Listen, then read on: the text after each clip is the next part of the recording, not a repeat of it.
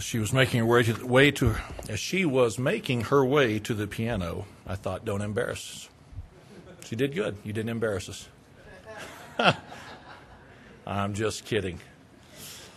She is the one that I love to tease the most because no matter what I do to her, she always forgives me, and uh, that is good. It is good, and uh, I like Hannah.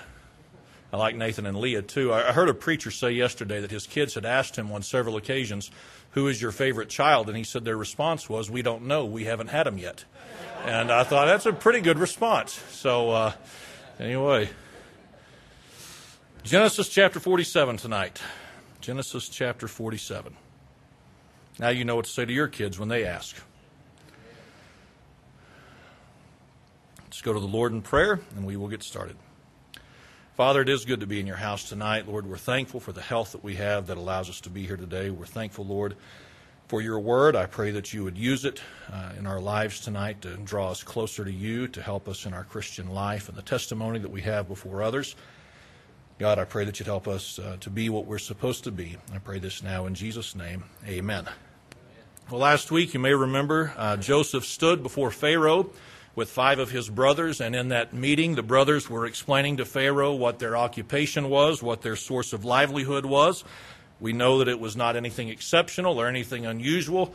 They were simply uh, livestock owners. They were they were people of, of the farming and the agricultural trade. And so, as they were explaining their trade and as they were explaining their occupation, it was in verse number six that Pharaoh said to uh, Joseph that if any of the men were men of activity or capable men, he said, then make them rulers over my cattle. And so, what I showed us or tried to show us last week was this is that Pharaoh assumed certain things were possible of the brothers based upon the testimony of Joseph. And I said last week, so many times we get concerned about how people are portraying us and how people are a reflection of us. And there is a place for that, certainly there is. But we need to remember sometimes that we are a reflection of other people in our lives. People are looking at us and they are making assumptions of the people associated with us based on how we live. And that happens more than we realize it. And so I just want to remind us that in the last week we've been a reflection of our spouse, we've been a reflection of our children, we've been a reflection of our friends, we've been a reflection of this church family, and most importantly, we have been a reflection on God.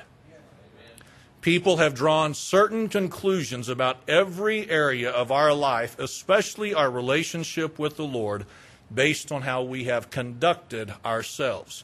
And that is something that is weighty and something that deserves our attention. And so I, I, hope we've thought about that some in the last week, and if not, we need to. All right? This evening we're going to move on into chapter 48. And I know that you know this. I'm sorry, we're going to stay in 47. I don't know why I told you that, but uh, I'm sure you've caught on to this that we are bypassing a lot of things, okay? A lot of material that could be preached and I'm doing that for a reason. We, call, we are calling this a, a, study of the life of Joseph. So if we took it every direction we could take it, then we'd be here for months and months and months. So as we skip over things, just know that there's a reason for that, all right? Now, that in mind, I want us to think about something. Most of us like to eat, do we not? I love to eat. Like you, I've got my favorite things that I like to eat. So tonight I want to ask you for just a moment to imagine that I was going to be feeding you supper. I was going to have you over at our house and I was going to feed you supper. And I said to you that when you come, I'm going to be feeding you liver and onions. Exactly what I thought, a mixed reaction. Some of you would be perfectly fine with a menu of liver and onions, would you not? You would say, "Hey, sounds good to me. Let's let's have some. Let, let, let's let's do it. It sounds good." Others of you would be of this persuasion, "No, thanks. I'd rather skip a meal than to eat that mess." And I'm there with you. I could lose a lot of weight if that was on the menu on a regular basis. Just, I'm good. I don't need to eat that particular meal. I feel that way about grits. That's the loudest amen I've got from Brother Bigham in the last three months. All right. There have been a few occasions where I've gone to breakfast with my father in law. He is the only person that I've ever been with who eats grits. And I look at that stuff and I just think that is absolutely disgusting. That is, that is just horrible looking. And so uh, there are some people who would say, Give me the grits. And I would say, You can have mine as well because I'm not a bit interested in it. And, and, and that's just the way it works. Now, that being said, I want us to think about another important food group ice cream. Ice cream. Isn't it amazing how good ice cream is? With all of the flavors and with all the ways in which it can be made and presented, it is almost impossible to find someone who does not like ice cream in one way or another.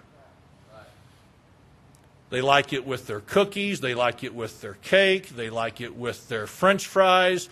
They like it, Susie does that, uh, has done that, I should say. Uh, we just like ice cream because ice cream is good. So you may find someone who doesn't like ice cream, but those people are few and far between. You can find people who don't like liver and onions far faster then you'll find someone who doesn't like ice cream. You'll find someone who doesn't like grits far faster than you'll find someone who doesn't like ice cream. We, we could kind of say it like this everyone likes ice cream. Now, we're going to shift gears a little bit because that wouldn't make much of a sermon talking about ice cream tonight. Tonight, I want us to think about a word that we use around church and oftentimes around church family on somewhat of a regular basis, and that is the word blessing blessing. What does it mean when the word blessing is used?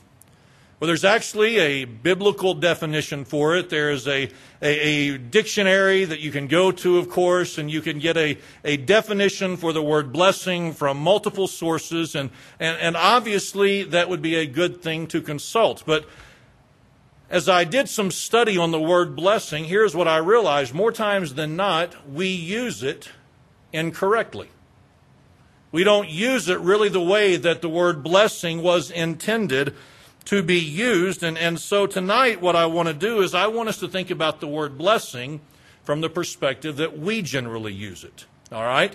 Maybe not in the most specific or technical of terms, but how we generally use it we say something like this, or we have in our minds something like this when a blessing occurs, or when we have been blessed, something that was a help, or something that was an encouragement, something that maybe was used to strengthen us or to encourage us.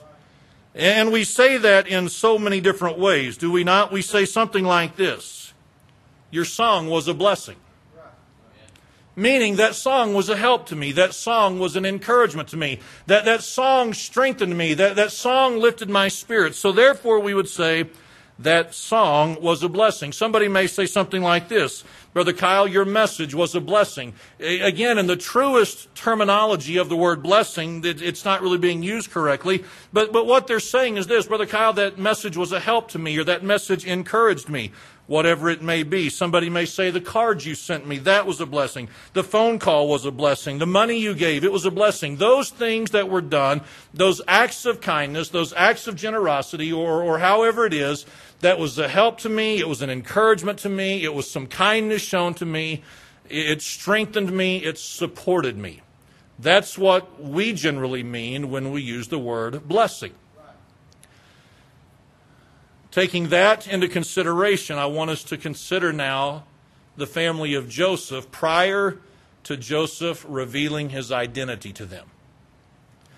Here's what we know of the family of Joseph prior to his revealing that they were living in the land of Canaan, and they, like everyone else, was affected by the famine in the land.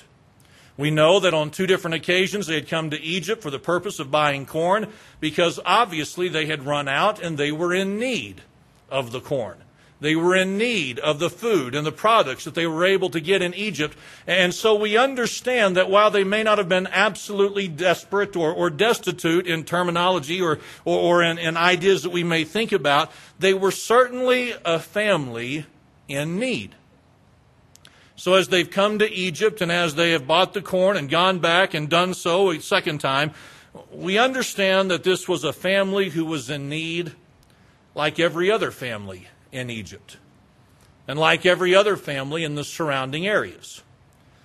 But now Joseph has revealed himself to his brothers. He has had the family move there to the land of Egypt. We know last week that they were given some of the best land there in the land of Goshen. But here's what we also know from the story, if we remember some of the details that when Joseph's family moves to Egypt, there is still five years of famine awaiting them.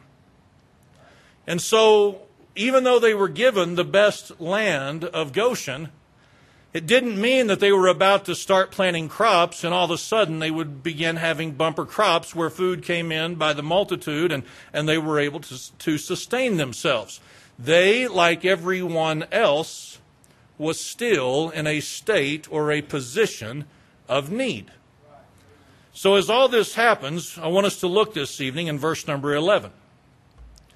It says in verse number 11, And Joseph placed his father and his brethren, and gave them a possession in the land of Egypt, in the best of the land, in the land of Rameses, as Pharaoh had commanded. And notice what it says in verse number 12. It says, And Joseph nourished his father and his brethren, and all his father's household with bread, according to their families. Here is what it says in verse number 11 that Joseph nourished his father and his brethren. What does it mean whenever it says that Joseph nourished his father and his brethren? It means this that Joseph began feeding or taking care of or providing for the family.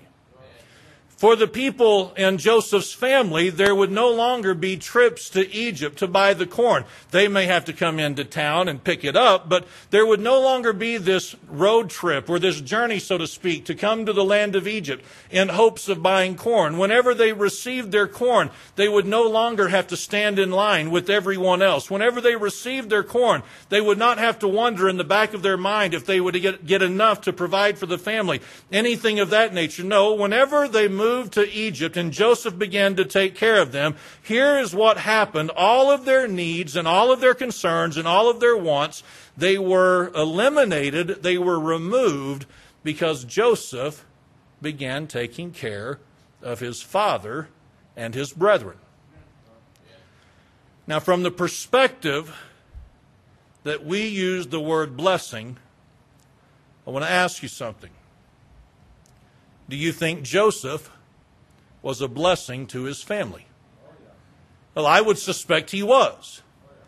I think if we could say to the brothers, Has Joseph been a blessing to you and to your families? I think they would say, without a question, without a doubt. He has been a blessing to us. He has been a help to us. He has been an encourager to us. He has been a source of strength to us. You, you, know, his kindness, everything that he's done for us, that has just been a blessing. If we could go to Jacob and say, Jacob, has your son been a blessing to you? I, I think Jacob would say, Oh, in more ways than you know. It's been so nice being here close to our son. It's been so nice to be here, and Joseph's taken such good care of us. We've got the, the good land of Goshen to, to dwell in, but, but just knowing that all of our needs will be met, oh, certainly it has been a blessing, and Joseph has been a blessing in our lives.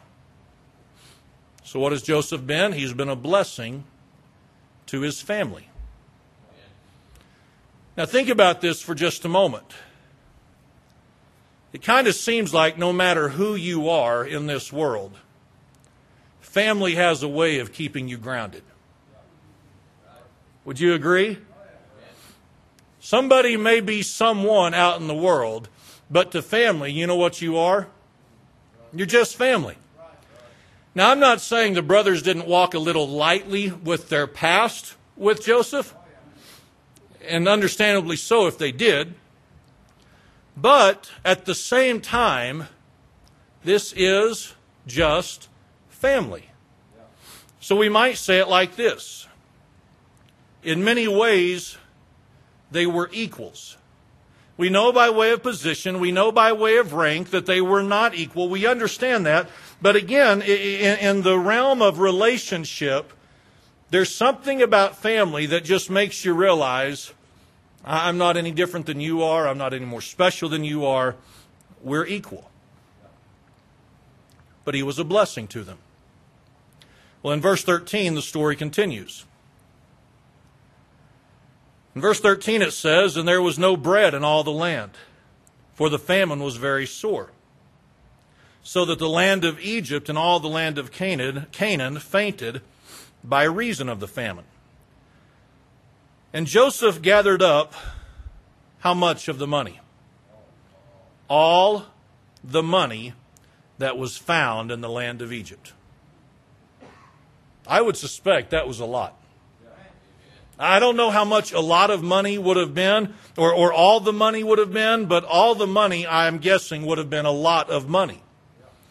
And it says that he gathered up all the money that was found in the land of Egypt and in the land of Canaan for the corn which they bought. Who bought? The, the people of Egypt and the people of the surrounding areas. And notice what it says in verse number 14. And Joseph brought the money into Pharaoh's house. Joseph did not bring the money into his house. Joseph was not the one benefiting from this. Joseph was not the one getting rich from this. Who was the one benefiting from this? It was Pharaoh. It was Pharaoh who would receive in his house, in his kingdom, all the money. As the text continues, you see how the people, once they ran out of money, they began to trade their livestock for the food, for the bread, for the corn. Whenever the livestock ran out, they began to give them their land and they began to give them their homes. Everything these people had, they surrendered to Joseph so that they could have their needs met. And Pharaoh was the beneficiary of everything that came in. So let me ask you this. If we could take a couple of moments and visit with Pharaoh and ask him this question Has Joseph been a blessing around here? What do you think Pharaoh may say? I think Pharaoh may say something like this Oh man, check out our balance sheet. Let, me show you how much money we have. I'll tell you, financially, he's been a blessing. And you see all that cattle out there? That, that wasn't ours before all this kicked in. And, and I'm telling you, Joseph's plan and how it's all worked out, I'm telling you, the kingdom has grown and the kingdom has just expanded in ways that we would have never thought possible. I'm telling you, has Joseph been a blessing? Man, Joseph has been a blessing in incredible, incredible ways. Well, who is Pharaoh? Well, Pharaoh's king. Pharaoh's top dog. Joseph is second in command, and Joseph is certainly a, a, a person of authority, but he's not ultimate authority.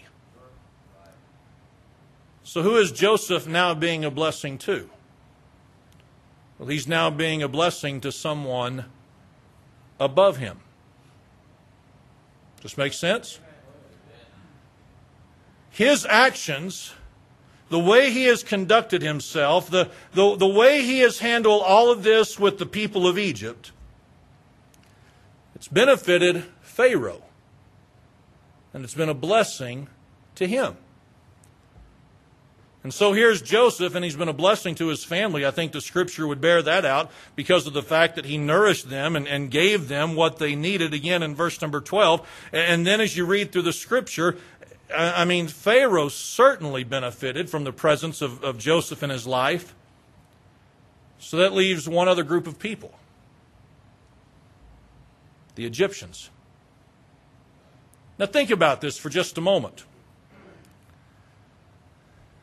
14 years prior to this, the Egyptians were just living everyday life. The king has a dream. And one man says, You better get ready for a famine that's coming in seven years. One man changed policy for an entire nation based upon another man's dream. You and I'd have a hard time with that, would we not? Can you imagine if our president, any president, stood before us one evening on national TV and said, I had a dream last night, and based upon this dream, I had this former prisoner interpret it for me. And based upon this former prisoner's interpretation of the dream, we're going to change national policy as it relates to something as near and dear to your heart as your money. I think there'd be a public outcry, would there not? So here the people of Egypt are 14 years prior. They're having their entire world shaken from the financial standpoint based upon the dream that the king had that was interpreted by a prisoner who had been living in a dungeon. Now they're being taxed and now they're giving their corn to the kingdom. And now that the famine has actually come, as the former prisoner said was going to happen, what do they have to do? They've got to buy back the food that they gave to the kingdom. Well, how fair is that? That's ours. We paid into the system. Don't tell me that that's not ours. I mean, does this sound like rhetoric that could be happening in today's world?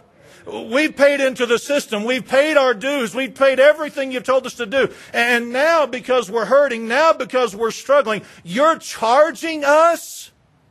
Well, that's not right. I mean, you talk about crooked. You talk about wrong. You, you talk about something that is just absolutely twisted. That is not right whatsoever. Can you imagine the anger and the outcry in the land of Egypt? Yeah, you would think. But in verse number 23, as the famine has come to an end, notice what it says.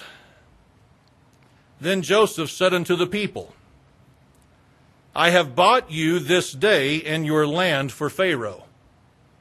As if they didn't know that. I have bought you this day and your land for Pharaoh. Lo, here is seed for you. I'm going to give you some seed, and ye shall sow the land. And it shall come to pass in the increase that ye shall give the fifth part. What is that? That's 20%.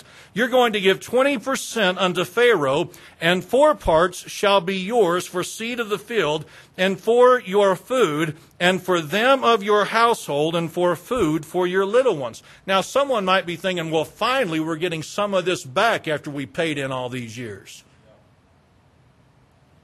You might suspect a little bit of an attitude, but notice in verse number 25 what the people say. And they said, Thou hast saved our lives. Let us find grace in the sight of my Lord, and we will be Pharaoh's servants. Joseph, you saved our lives. We want to find grace in your sight and we will be Pharaoh's servants. That doesn't sound like a lot of anger to me. That doesn't sound like a lot of animosity. That doesn't sound like a lot of rioting and picketing and, and looting and, and people going crazy and having to call out the military to kind of squelch everything. That's not what it sounds like, does it? It sounds almost like these people are grateful for the wisdom and the foresight that Joseph had that allowed them to be preserved in the years of famine. It's almost as though these people are thankful for everything that Joseph had done for them in the taxation of their crops and in the and in the making them buy it and giving them giving their land to them for everything that they got in return. It sounds like even in spite of all that, they're still thankful for what Joseph did.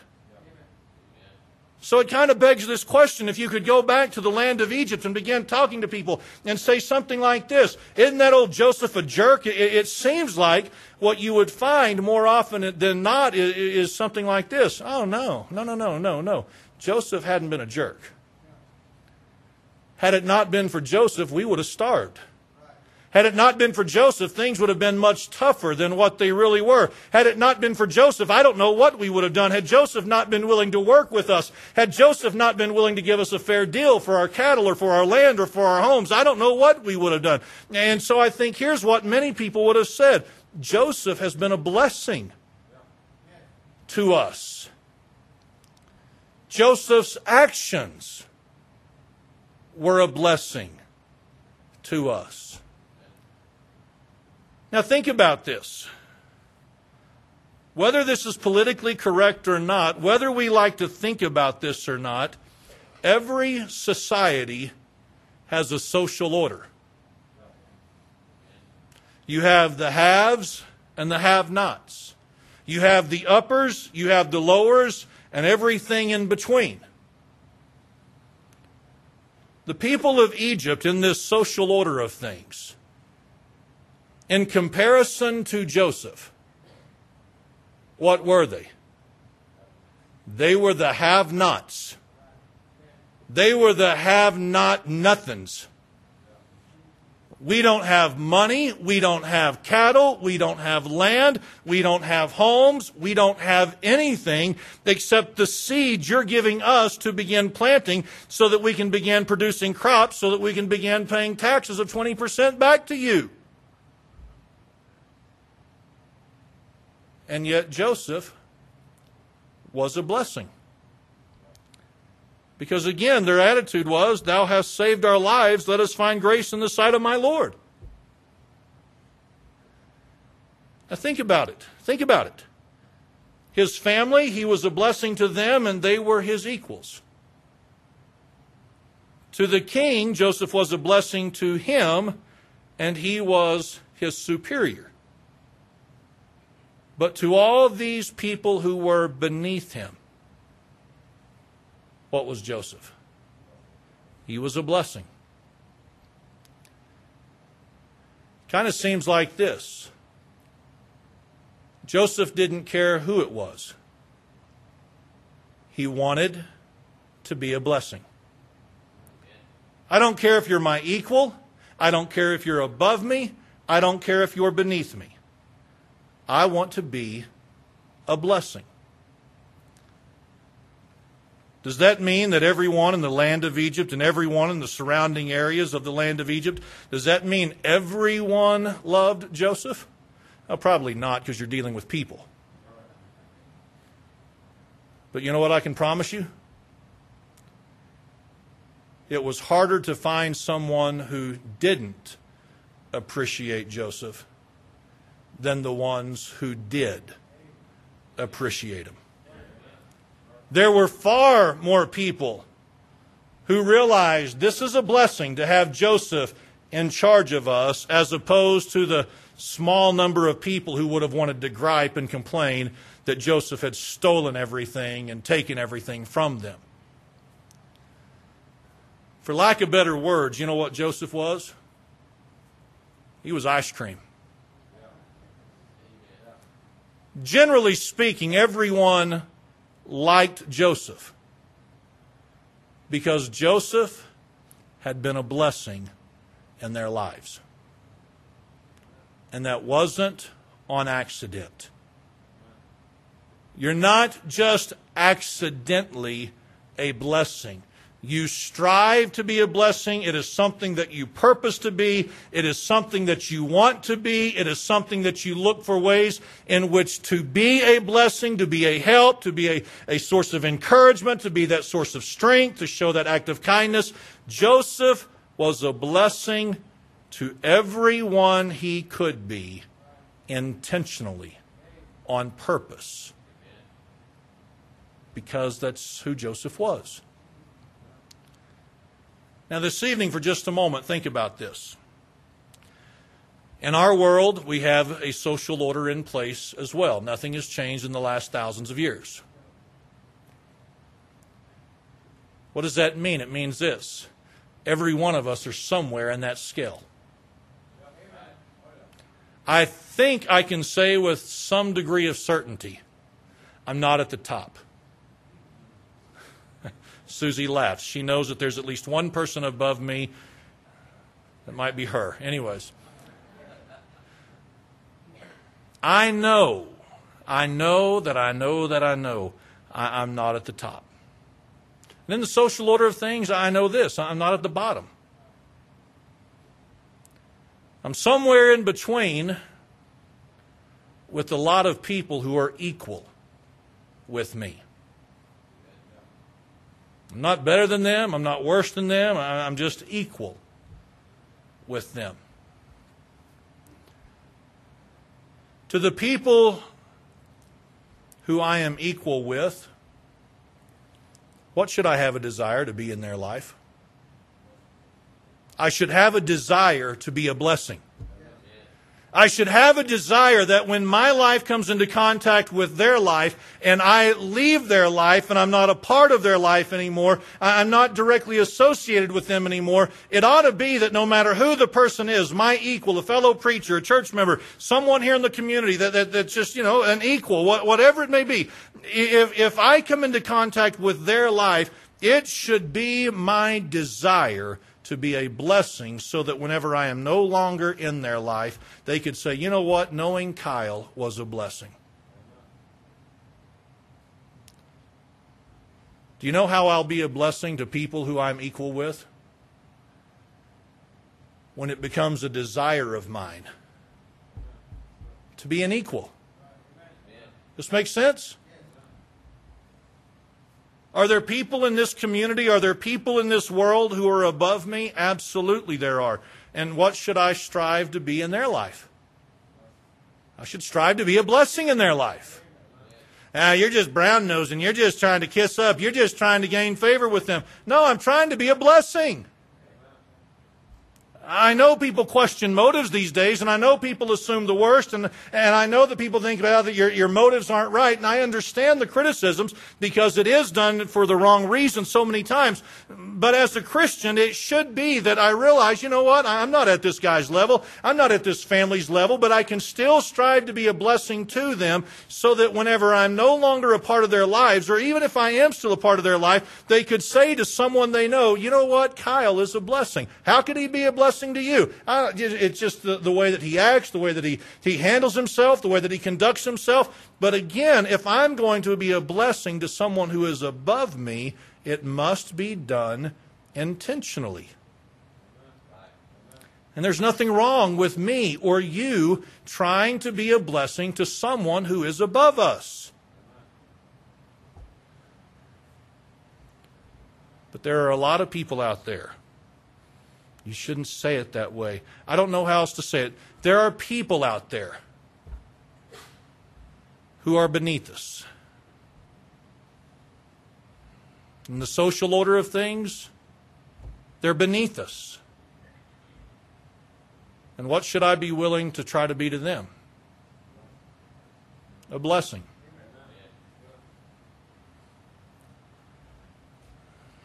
Maybe their family isn't as in order as my family.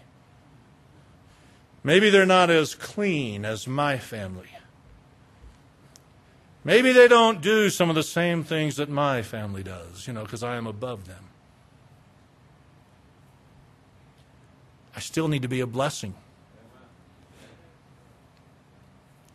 Now, you know this as well as I know this. It's not as difficult, and I know we've touched on this principle in messages past. It's not as difficult to be a blessing to people who are equal to us. It's not as difficult to try to be a blessing to someone who is above us, but it can sure be a challenge sometimes to our spirit and to our attitude and to our pride to try to be a blessing to someone who we think is beneath us.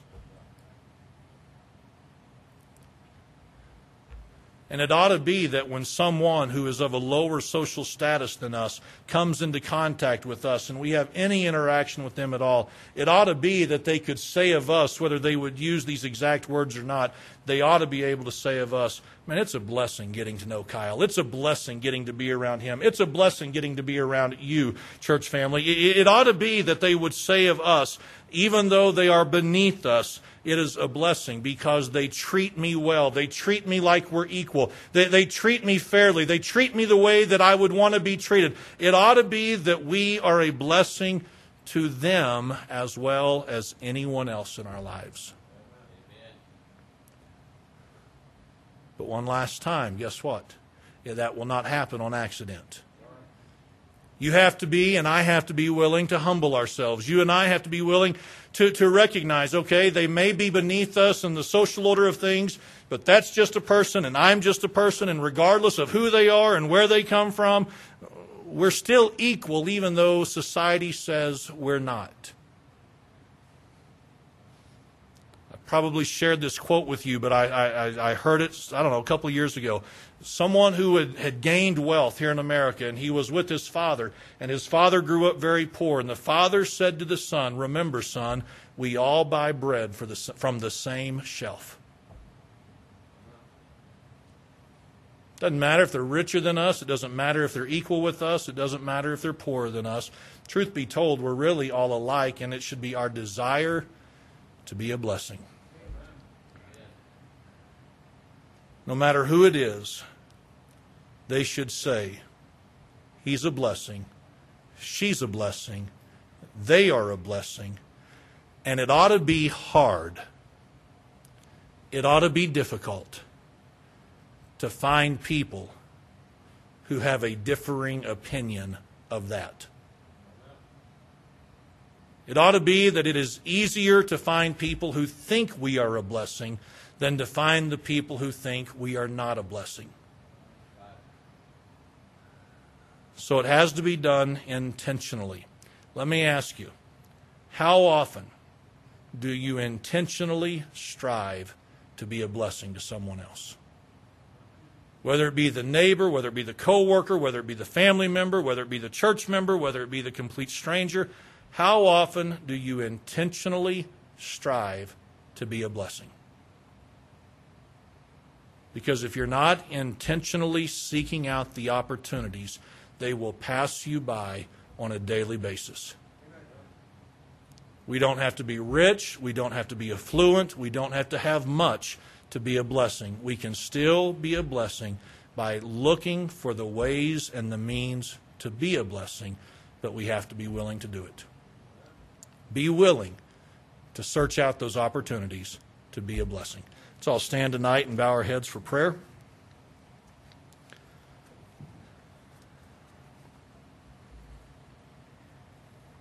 Father, as we come to you this evening, I do pray that you would just remind us and refresh us on this simple truth. I know that nothing that's been said tonight has really been deep or profound. It's not been anything that we don't know, but yet we may need the reminder. Some this evening may, may need that just brought to their attention one more time. God, for those in this church who do seek those opportunities, I pray that you'd bless them. And God, that you'd help this church family as individuals and corporately to be a blessing to those we come into contact with. I pray this now in Jesus' name. Amen. As Lauren